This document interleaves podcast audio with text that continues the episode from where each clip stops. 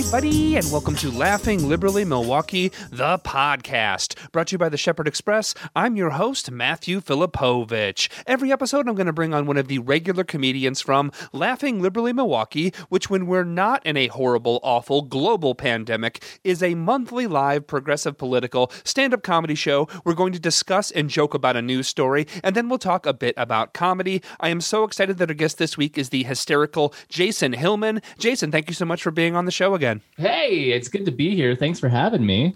All right, Jason, my friend, most people listening to the podcast know that our state, Wisconsin, is one of the most heavily gerrymandered states in the US. Despite being essentially a purple state, a 50 50 Democrat Republican state, Republicans right now hold about a 70 30 advantage in our legislature because of massive, horrible, awful gerrymandering. And with the maps set to be redrawn this year due to the census, Republicans have now proposed new maps that actually manage to gerrymander the state even friggin' more. At a recent public hearing on the proposed GOP maps, Republican Assembly Speaker Robin Vos was asked if partisan advantage is an intent of the maps. His reply, his actual reply was, quote, it's clearly a constitutional allowance. The Supreme Court, as you know, said there is no problem.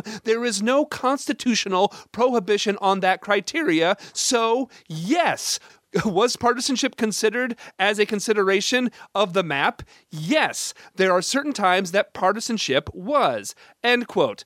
All right, so normally, normally when one is accused of cheating, the mm-hmm. expected yeah. response would be something like, Cheating? Me?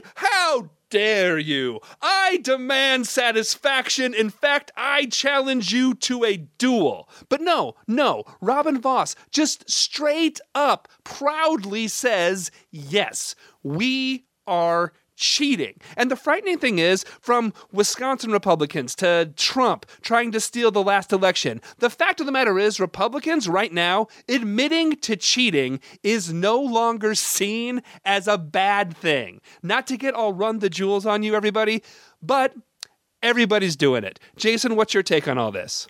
well, first off, uh, Vos is one of like the emptiest, morally repugnant ghouls that has ever walked the face of the earth. Um, I mean, I, I don't even mean that like I'm not even trying to be sarcastic. It's just like the the way that these people cling to power that they don't have to hold themselves accountable to is phenomenal, um, and it's kind of brilliant on their part with gerrymandering, with the way that they have like they're like six year olds that gather themselves in a room with a bunch of crayons and they're just like, I'm gonna I'm gonna keep the ball over here and no one over here is gonna get to have the ball ever.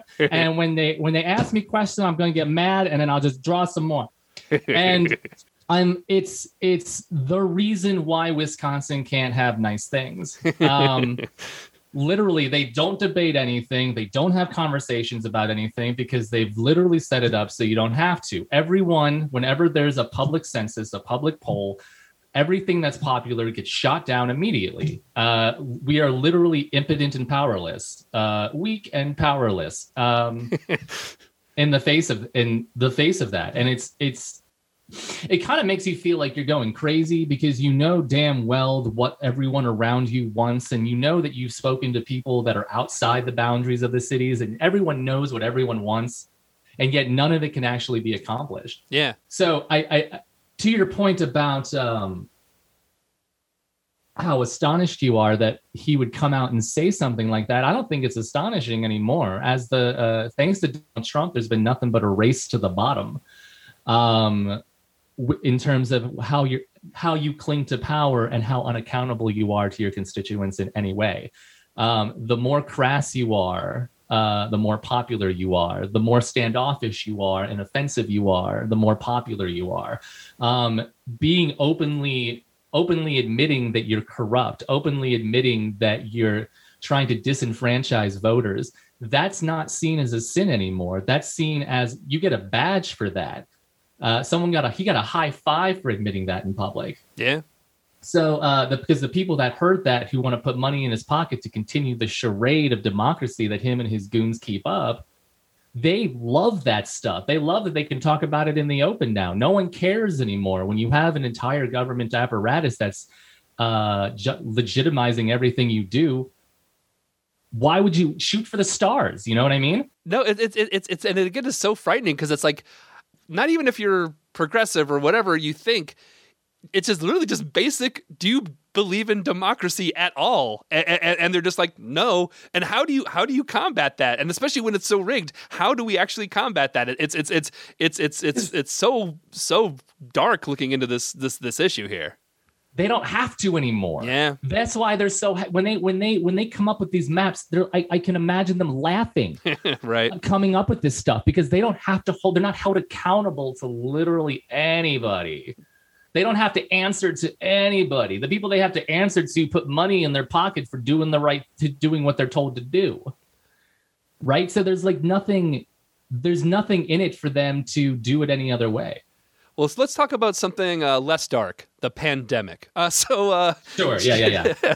Jason, buddy, uh, what one thing we talk about on this uh, the podcast is also the art of comedy.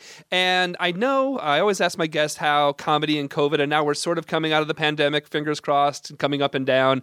Um, I know you've been doing uh, a little bit of uh, some touring lately. How is comedy treating you right now in this in this stage of of the pandemic? You know, I think I, I, along with you know a lot of people, didn't know whether they would come back or you know what would that look like? What coming back look like? Um, for me, I um, have just been slowly kind of making my way back out. Um, I kind of I spent quarantine kind of organizing what I've been doing over the last five or so years into you know a little bunch of little packages and figuring out a way to like disseminate that and um, luckily, I've been asked to go on some tours, and I've gotten to uh, get out into the country and, and get into this, uh, get back into my old haunts, basically, like um, breweries in the middle of nowhere uh, and little indie shows uh, in the city. And I've been able to kind of.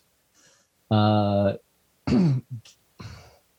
I felt more creative uh, coming back and kind of I ate shit the first couple of shows. Yeah, absolutely. Um, my first one, my first show back, like literally after a year, I had a drunk white woman up front, and uh, that was after like when I left, I had like six months of shows just completely wiped out. Right. I kind of like lost my mind there for a little while because like, oh my god, now what if, if, all of this is dead forever and this is the apocalypse? Who am I as a person? All that. right. Jazz.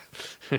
so as everything was reopening back up and we kind of get like we're sticking uh, uh, our toes back in the water, uh, the poisoned water there a little bit. Um, it's been really good. Uh, my mentality going into it has been a, a, a, lot more, a lot different. I think it's like, you know, it's uh, you, the world could just shut down one day. Who cares? Mm-hmm. Is kind of where I'm at. Um, so it's been really fun for me. Uh, like I said, I didn't. The first couple of shows weren't great, but they were fun. Yeah. And I don't. I think they weren't great. They weren't.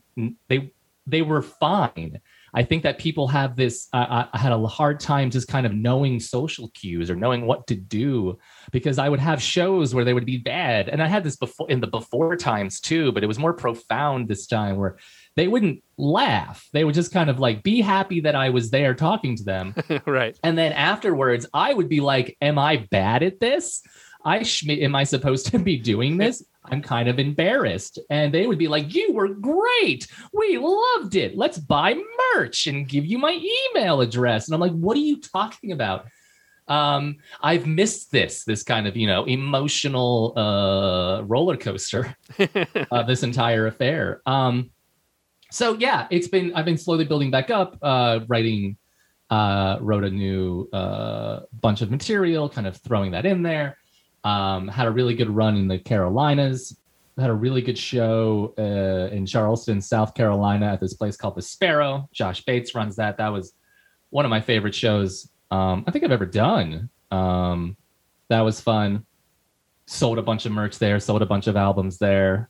Uh, sold a bunch of photos there. Sold a bunch of buttons there. Rowdy audience you know so it feels like it's really uh, adding up to something so it's uh it feels good to be it, it feels good to be back well, if people uh, listening to this podcast want to follow you on social media and buy some merch and buy some shows, uh, where do they find these merch and shows?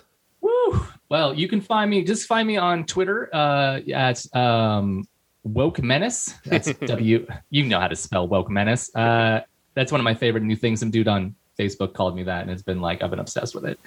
Uh, you can find me on Instagram at Jason the Hillman. Uh, you can find me on Facebook at Jason Hillman. Uh, you can find me on TikTok at Jason the Hillman. You come on, just type my name into Google. You, there's, there's a way to find me. I'm on YouTube as well. Uh, Jason the Hillman at Gmail. Send me an email. Plenty of ways, plenty of ways to find me. I look forward to hearing from you. Find me some way. Jason, thank you so much for what you're doing, and thanks for being on the show again. Thanks for what you're doing. It was great being here. Thanks much. All right, everybody, I want to thank you so much for listening to episode 34 of Laughing Liberally Milwaukee. We have new episodes with a new comedian on the first and third Wednesday of every month. Please subscribe wherever you listen to your podcast. You can find out more at laughingliberallymke.com. Until next time, take care of yourselves, take care of each other, and we'll see you at the next Laughing Liberally Milwaukee.